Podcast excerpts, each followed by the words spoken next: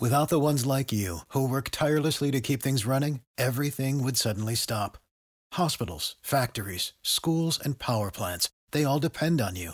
No matter the weather, emergency, or time of day, you're the ones who get it done. At Granger, we're here for you with professional grade industrial supplies.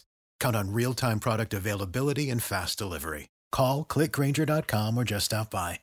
Granger for the ones who get it done. 交互设计和新媒体，每种体验都值得认真琢磨。极光片语或长篇大论，和你分享我最赞的思维干货。阅读、旅行与互联网，世界大的能让一只熊在这儿啰嗦。一个人的播客，精彩永不嫌多。设计、思考与生活，听听狗熊有话说。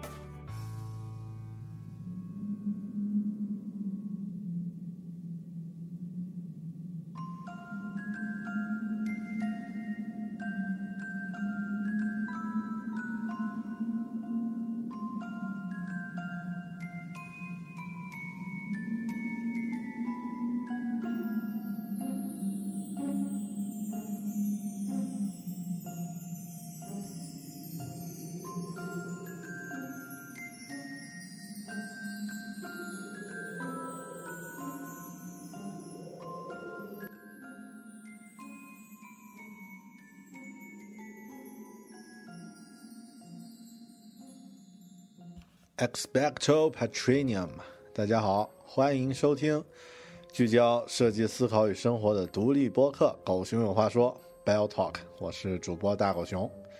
上一期节目咱们聊了一期关于奇幻文学的主题，没想到我自己觉得可能没多少人听的这个主题，居然听众反馈出乎意料的热烈，很多朋友都表示一定不能留坑，要把说过的节目做掉。所以呢，就有了今天这期节目。这期节目光听这个标题，还有开头那一句咒语，你可能就已经知道了这是关于什么内容的节目了吧？是的，今天这期节目咱们聊一聊《哈利波特》的异想世界。在上期节目收尾的时候呢，我提出了一个经常会被人问到的问题：你为什么会喜欢看奇幻小说呀？当时呢，做了一段比较长的回答。简单来说呢，就是幻想的世界里面有你永远无法体验到的波澜壮阔、爱恨情仇。放弃幻想多么可惜啊！因为你会舍弃掉无数个世界。哈利波特的世界呢，就是一个同样无比精彩的世界。新的中文版《哈利波特》的这个中文全书呢，由金庸先生做了序。他这么说的：“读者阅读一部小说，是将小说的内容与自己的心理状态结合起来。同样一部小说，有的人感到强烈的震动，有的人呢却觉得无聊厌倦。读者的个性与感情与小说中所表现的个性与感情相接触，就产生了化学反应。我在阅读《哈利波特》系列的时候呢，也是有这样的化学反应。当时呢，自己。”正从，呃，刚刚进入社会打拼啊，你这个小巫师碰到的选择困难与成长，也是我在真实的生活中碰到的同样问题。虽然现在距离阅读《哈利波特》我的时间阅读时间已经过去了六年，但哪怕现在呢，回想起来，小说中的人物和情节依然是历历在目。所以今天这一期节目，我想和你分享一下我在二零零八年读完这一部小说系列之后的一些感受。其实呢，我是想和现在的自己来分享一下这些六年前的感受，看一看一个麻瓜成年人眼中的魔法世界，在几年之后有没有一些变化。让我们先从传说的第一步来开始吧。《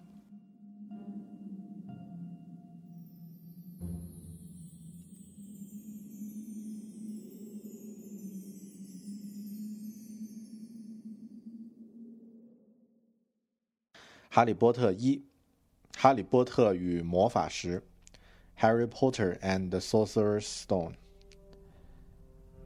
哈利波特与魔法石》这部小说是整个哈利故事的开端。从这一部开始呢，一个绚烂多彩的魔法世界开始呈现在世界读者的面前。对于一部系列型的小说来说呢，第一部当然是最重要的，因为整个系列的世界观、架构、人物都需要在一开始就构建完毕，甚至在小说还没有开始写的时候呢，构建就必须完成了。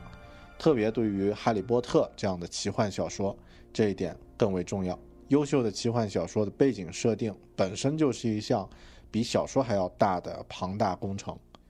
托尔金写《指环王》的时候呢，曾经为了精灵族专门创造了一门可以使用的语言。哈利波特在这方面做的也很棒。J.K. 罗琳可以说是规划和搭建了一座主题公园，并且呢设计了一条精品的游览线路。小说呢就是一条游览线路，我们顺着罗琳。简洁流畅的语言，完成了一趟精彩纷呈的历险。但其实整个公园的搭建，我们是不可能只通过一趟历险就看到全貌的。哈利波特小说呀，有点像 Google 的搜索引擎下面那种简洁的页面，冰山一角下面呢是一个很复杂的虚构的世界。这个世界设置的越来越严密呢，小说也就越具备打动别人的力量。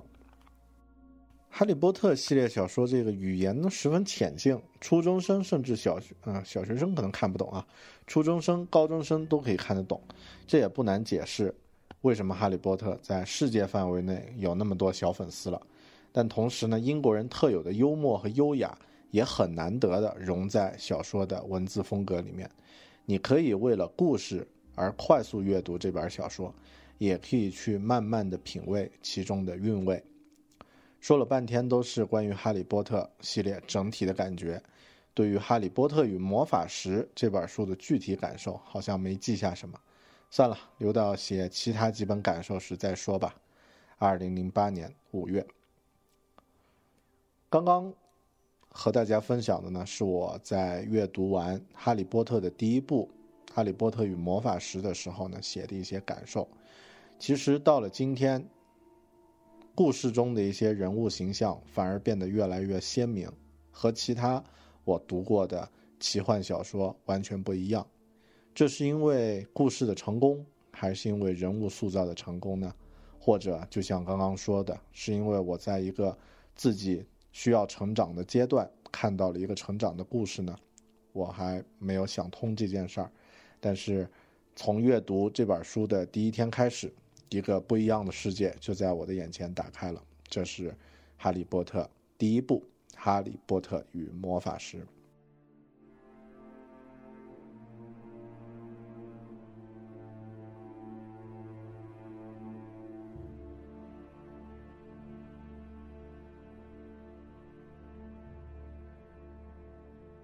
哈利波特》第二部《哈利波特与密室》。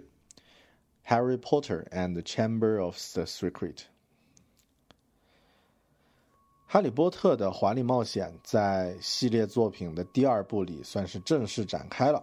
对于整个哈利波特系列来说呢，一个奇幻又不失严谨的巫师世界系统已经在第一部里面构建完成。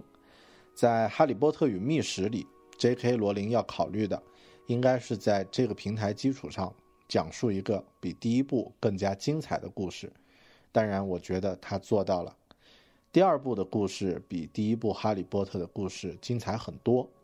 这次在故事里作怪的，居然是一个五十年前的日记记忆，而且仿佛无可避免一般，依然是哈利和伏地魔的宿命之战。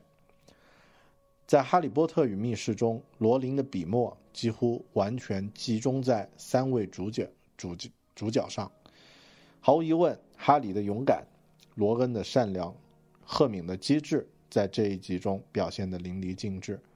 魔法世界的更多细节也随时让我们惊喜着。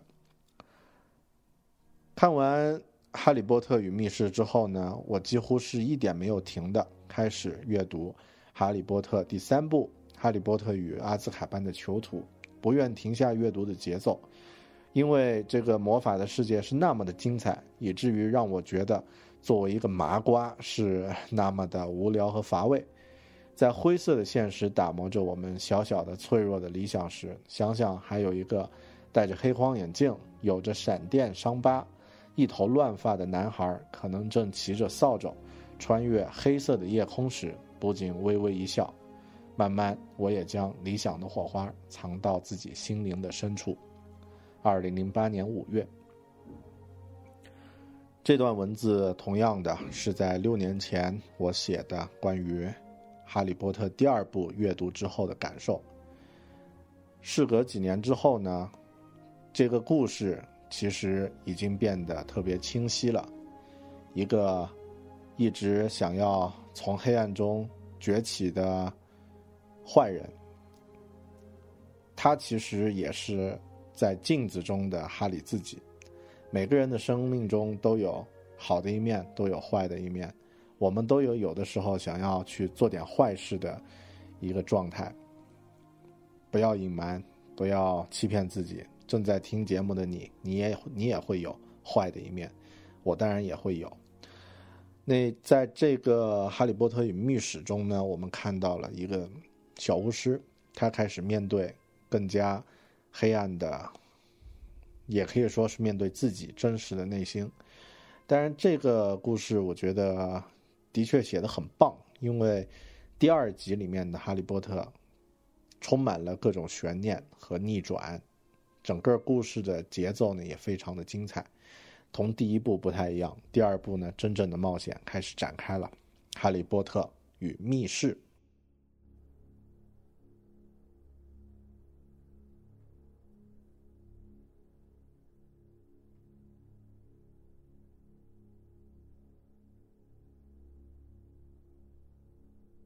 哈利波特》第三部，《哈利波特与阿兹卡班的逃犯》（Harry Potter and the Prisoner of Azkaban）。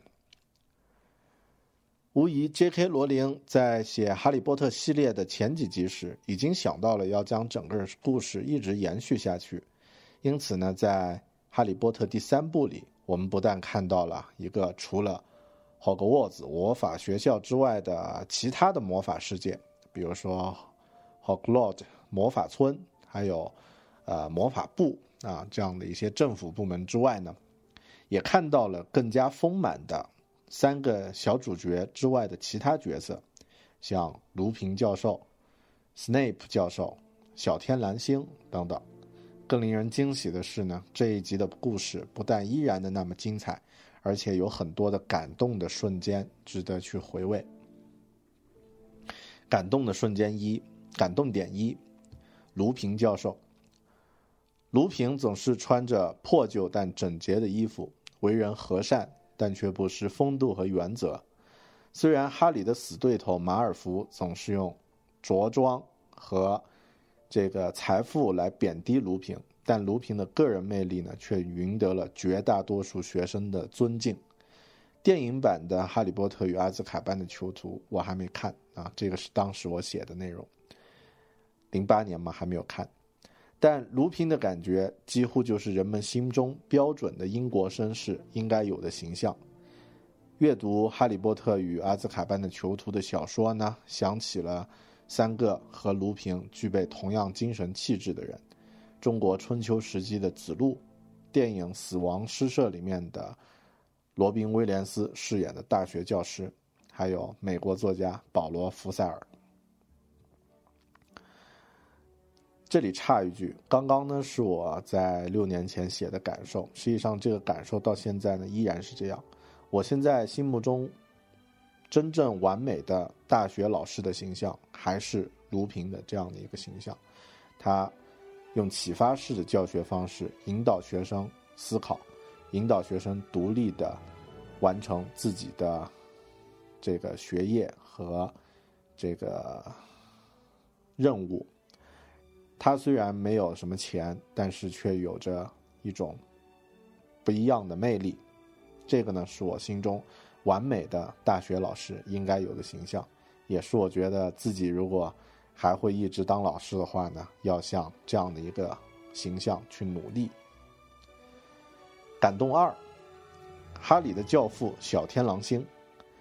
小天狼星在生不如死的监狱里坚持了十多年，仅仅靠复仇的信念，还有对他的教子哈里的爱爱而活着。在哈里答应跟他一起住的时候呢，罗琳那几句对他的描写相当的精彩。嗯，本来我应该找一找，就是这一段描写的内容，在这里和大家分享一下，但是这里就留下一个小小的遗憾吧。如果你也读过《哈利波特与阿兹卡班的囚徒》的话，我想你应该知道我在说的这几句描写，呃，感人在哪里？感动三。校长邓布利多，在任何时候，一个愿意相信别人，而不是以最坏的恶意去揣摩别人内心的人呢，总是会有一种独特的个人魅个人魅力。邓布利多，他相信卢平，相信哈利，相信小天狼星。作为一个教师，作为一个校长，邓布利多应该是那种坚信没有不好的学生，只有不好的老师的那种人。多看看邓布利多和哈利之间的对话，你不觉得其实我们可以学到很多吗？好的，这个呢是我在零八年写的关于《阿兹卡班的囚徒》这本书的一些感受。现在来看呢，的确是这样。我尊敬的大学老师的形象依然是卢平教授，我尊敬的自己的师长的形象呢？依旧是像邓布利多这样的人。当然，这个故事现在回想起来，我也依然觉得，不管是电影还是小说，它都是《哈利波特》系列小说里面最精彩的一部。呃，可能小说应该算是第七部是最精彩吧，但是这个电影呢，绝对是第三部是最精彩的，《哈利波特与阿兹卡班的逃犯》。New Radio。华语世界领先的播客平台，全新推出 New Radio 客户端2.0版，以完全 iOS 七风格呈现精炼简约之美，同时支持下载及在线收听，多达七百期精品播客节目，伴您自由聆听。请至 Apple App Store 下载 New Radio。《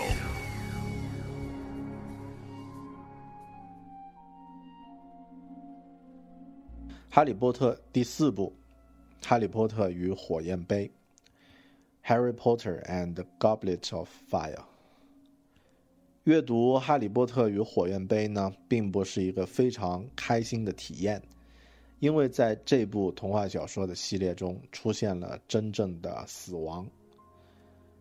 电影《阿甘正传》里面，阿甘的母亲说：“死亡其实并不可怕，因为它是生命的一部分。其实死亡也是成长的一部分。”每个小孩都有无拘无束、快乐的童年，有一帮讲义气的哥们儿，有一两件值得夸耀的历险。至少每个小孩都渴望能够拥有这些东西。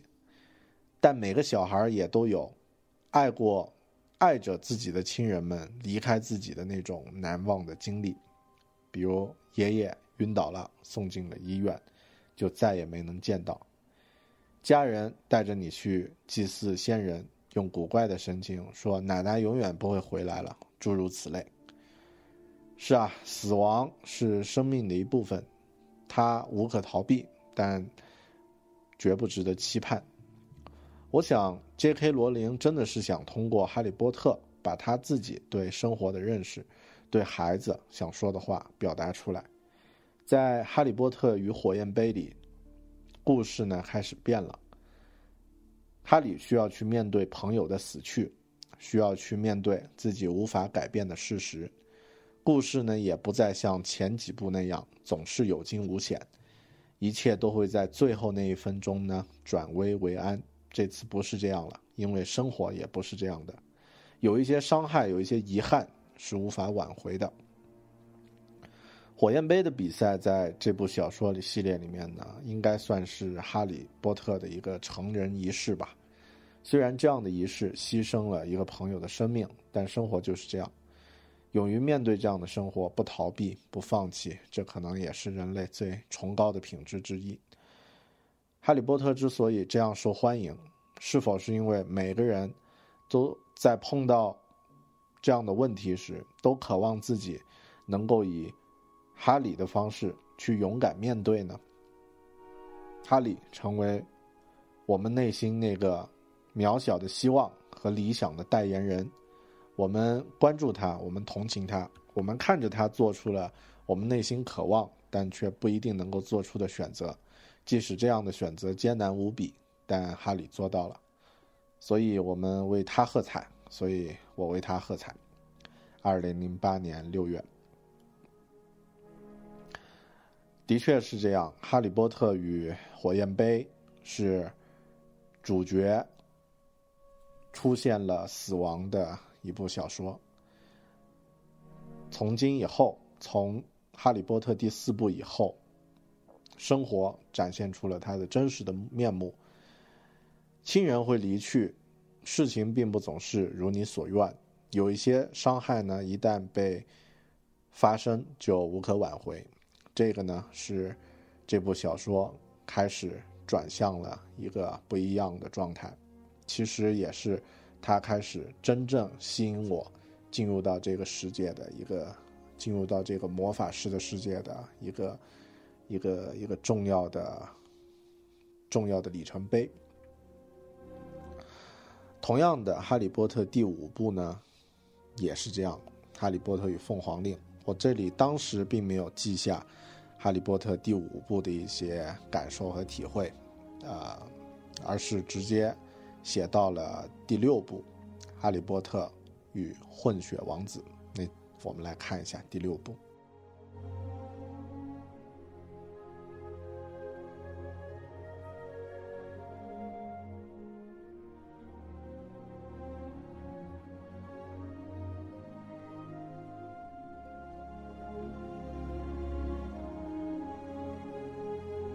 哈利波特》第六部，《哈利波特与混血王子》（Harry Potter and Half-Blood Prince）。一直以来都有一个预感，哈利波特等人的精神支柱邓布利多必然会在故事发展的某一个阶段离去。对于成长中的英雄呢，这似乎是一个必然。魔戒里面的甘道夫对于，呃，Frodo 是这样。星球大战里面的克洛比对于天行者卢克也是这样，最终他们的离去代表着英雄的成长。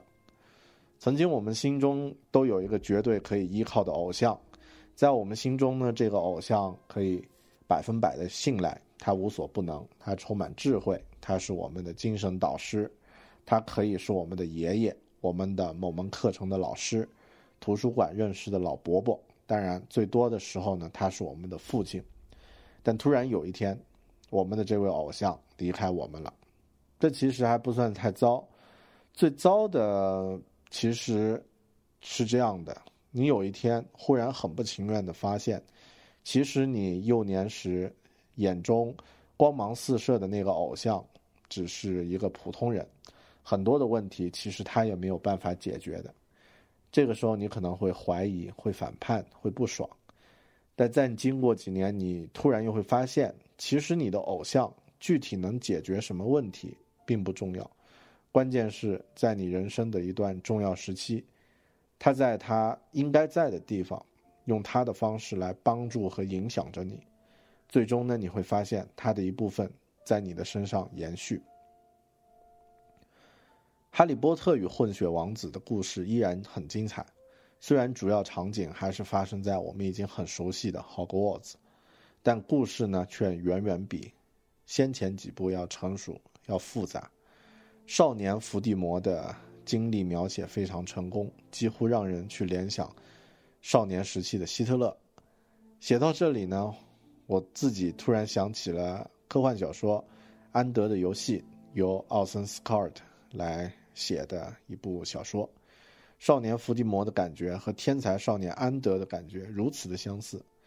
当然，伏地魔没有去关需要去关心的妹妹 Valentine，所以他必然会被打败的。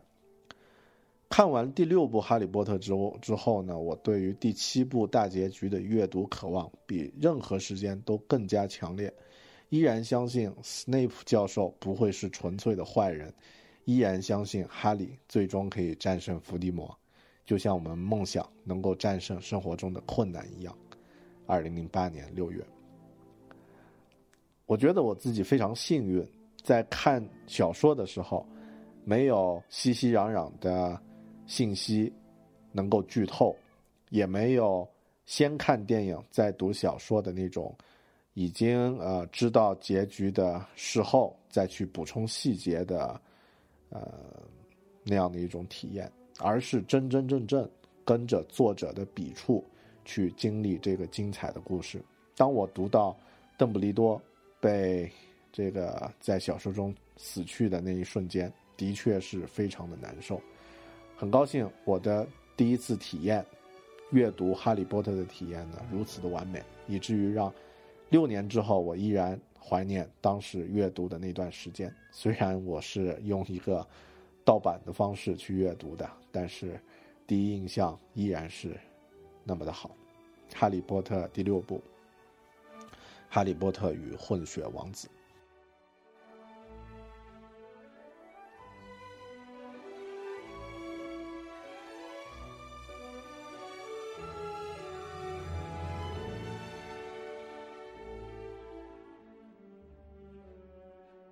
哈利波特》第七部，《哈利波特与死圣》（Harry Potter and Deathly Hallow）。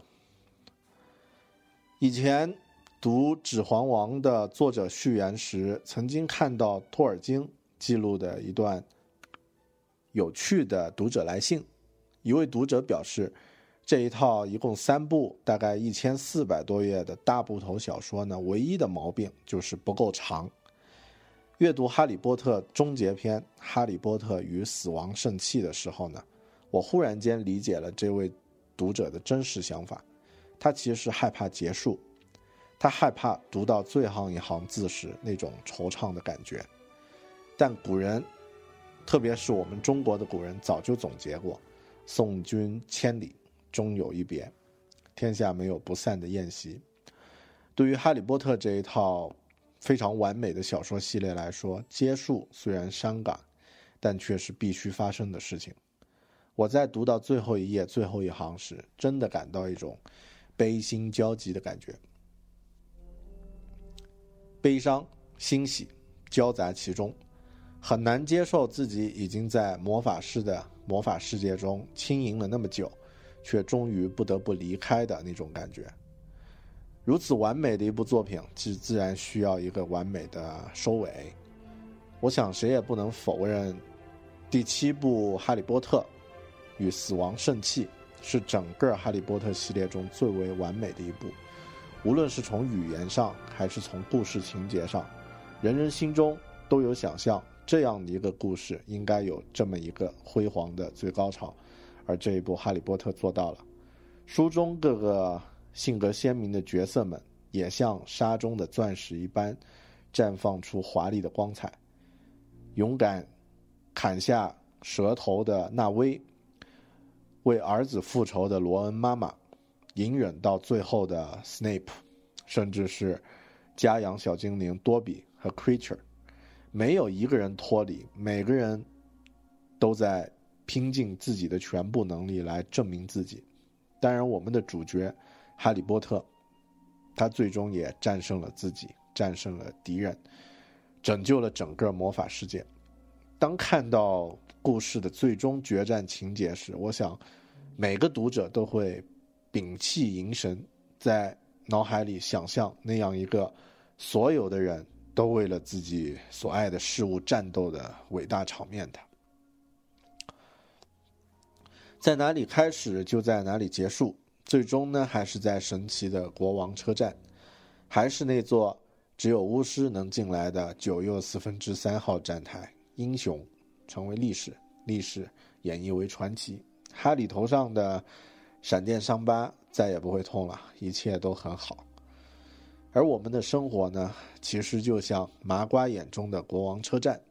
如果你的心灵已经被打开，你可能进入到那神奇的九又四号之四分之三号站台，去了解不一样的世界的一个精彩。哪怕你无法真正放下一切去体验生活中无比的可能性和精彩的话。想想那个最终战胜了自己黑暗面的一头乱发的小巫师，也许你会用一种稍稍不一样的眼光去看待生活，会用一种稍稍不一样的态度去生活。我想，J.K. 罗琳想要告诉我们的就是这个。二零零八年七月，其实刚刚在读我当年写的读书感受的时候呢，阅读的那段时间的感觉历历在目，的确是这样。很多书中出现的人物，最终呢，用一种非常，呃，可以说是飙泪的方式啊，证明着自己。嗯，的确还是有点哽咽的。呃，虽然我不知道，如果没有看过书的朋友啊，可能会觉得很搞笑啊，一个三十多岁的这个老男人。在自己录播客的这个状态下呢，居然为了一部，呃，打着引号的儿童小说，呃，念到鼻子发酸，念到哽咽。其实我觉得每个人心中都有一个不一样的，一个小小的这个梦想，或者是能够渴望着做一些不一样的事情。那。最终呢，我们的生活很平淡，但是在这个故事中呢，每个人都在勇敢着做着自己，所以被他感被他感动，这个是必然的。其实哪怕是看电影，假设你在二零零一年看了第一部《哈利波特》，看了那个小萌的魔法师和他们的历险，到了二零一一年，你再打开。你在看完了这个一直陪伴你十年的故事，终于走到了结局之后，再打开当年二零零一年的那部片子，我想你可能也会百感交集吧。至少你的十年和他一起陪伴度过了，《哈利波特》（Harry Potter）。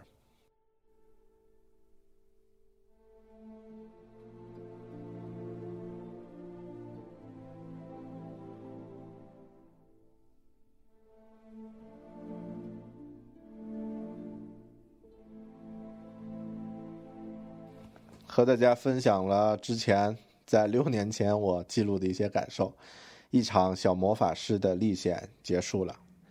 在这本书的最后一句，我特别喜欢去记住各种呃让我印象深刻的小说，它的最后一句话是怎么写的。哈利波特也是这样，最后一句：“The scar has not painted Harry for nineteen years. All is well.” 这十九年来，哈里头上的伤疤再也没有疼过，一切都很好。这就是他的最后一句。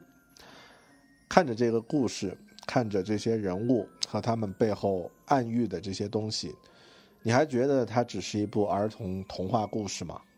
甚至你还觉得这只是一部写给小朋友看的故事吗？如果你是这样觉得的话，那么很抱歉，可能梦想和希望这样无聊的事情不太适合你。有人把《哈利波特》的作者 J.K. 罗琳和英国另外一个传奇作家查尔斯·狄更斯相提并论，他们认为哈利是典型的狄更斯式的人物，一个遭受过苦难的孩子，启迪并督促我们去创造一个更好的世界。哈利波特和 Oliver Twister 一样，是文学世界中有名的孤儿，当然，Oliver 太过于完美。完全不受周遭邪恶的侵染，哈利波特呢则更为可信。他与黑暗力量的殊死搏斗呢，值得同情。对于我来说，其实感受并没有那么高大上，没有那么复杂。就像我刚刚和你分享的那段话，那段读完《哈利波特》第一部时我写的话，在灰色的现实打磨着我们小小的脆弱的理想的时候，想想还可能有一个戴着黑框眼镜。有着一条闪电伤疤、一头乱发的男孩和他的小伙伴们，正骑着扫帚，穿越黑色的夜空。你可以微微一笑，悄悄地将理想的火花藏到自己内心的深处。好了，谢谢你收听这一期关于小魔法师的节目，感谢你和我一起回顾了阅读《哈利波特》这套小说那难忘的时光。如果你也曾经因为这部小说，或者是因为任何类似的故事感动过，记得和我分享。我的微信“狗熊有话说”，我的微博、新浪微博 “i 大狗熊”，也希望你能够关注“狗熊有话说”的官方网站：三 w 点 b e a r t a l k i n g 点 com，bell talking 点 com。一切都很好，咱们下期再见。All is well. See you next time. Bye.